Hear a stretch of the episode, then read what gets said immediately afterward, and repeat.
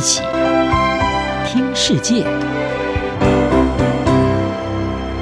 欢迎来到一起听世界，请听一下中央广播电台的国际专题报道。今天的国际专题要为您报道的是，从梨泰院悲剧谈人群推挤带来的致命危机。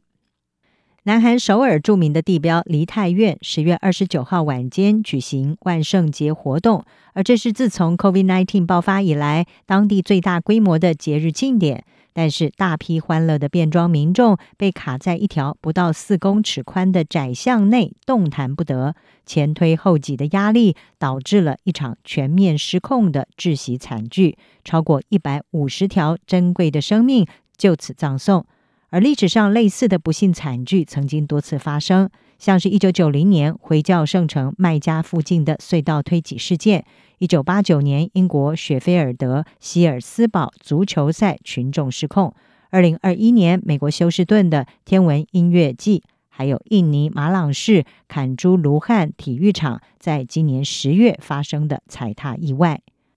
而这种大批人群涌向出口运动场或者是舞台而被活活挤死的悲剧，在首尔梨泰院重演了。除了震惊全球之外，也再次的引发人们关注大型聚会时的安全，还有推挤可能带来的危机。对于首尔万圣节活动酿成的严重意外，《华盛顿邮报》引述了英国索福克大学群众安全专家史迪尔，他的看法认为，梨泰院发生的惨剧应该算是人群推挤或者是失控，而不是踩踏。他表示，人群推挤事故是指一群人挤在有限的空间内，少数人做出推挤等动作，然后蔓延开来，群众越多，推挤力道就越大，造成骨牌效应。而至于踩踏事故，则是指人们还有空间可以逃跑，和这一次梨泰院窄巷内的情况并不太相符。在推挤的情况之下，即使可能因为踩踏丧命，但是呢，实际上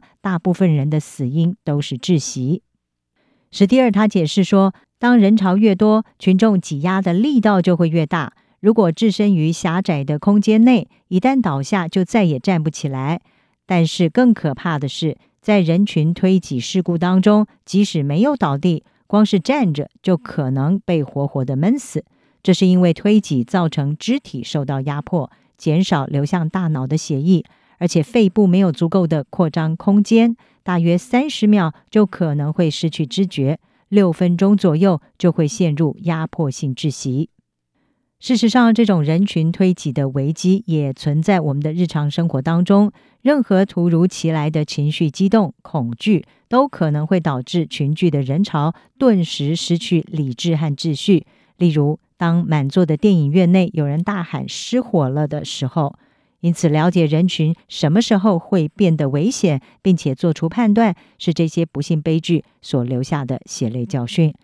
美国全国公共电视台 NPR 就引述德国普朗克人类发展机构，他的专家穆萨德是提出了一些在危险情况下的生存技巧。首先是睁大眼睛留意危险讯号。穆萨德他警告，一旦在人潮中开始感受到压力，恐怕已经为时已晚。问题是人们通常缺乏人群危险的意识，因此有必要要学着检测人群密度。也就是说，每平方公尺五个人是一个临界点，超过六个人就开始变得危险。而当多达八个人的时候，往往就会发生严重的情况。重点就是，一旦感到不舒服，只要还能够移动，就尽快的离开现场。一个简单的判断方法是，如果感觉到两边的肩膀或者是身体好几个地方都受到碰触。那么人群密度可能就已经达到每平方公尺六个人，或者是更多，而这是赶紧逃命的警讯。不过，如果已经是动弹不得的处境的话呢，就要站稳脚步，努力不要跌倒，而且不要把背包放在地上，造成任何可能会导致自己或者是他人跌倒的障碍。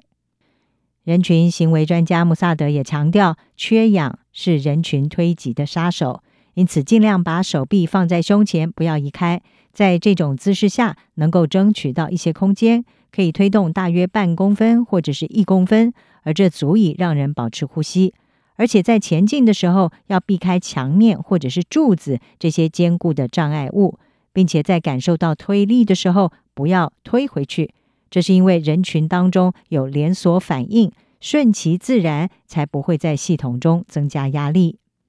穆萨德也警告，在最糟的情况下，会同时遇到多个推力波，演变成为人群乱流，导致压力相互交叉推挤。这种情况往往会伴随着死亡的悲剧。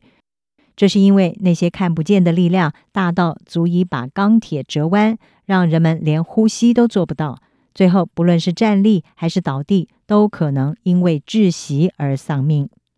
穆萨德表示，协助他人和利他行为在人群当中会具有传染性，而个人主义或者是自私行径也是一样。所以，一旦遭遇危机，如果大家都能够试图帮助身旁的人，就能够营造一种积极有益的氛围，会让事情变得不那么糟糕，并且也可能在事故发生的时候带来一线生机。以上专题由吴宁康编辑，海清清播报。谢谢您的收听。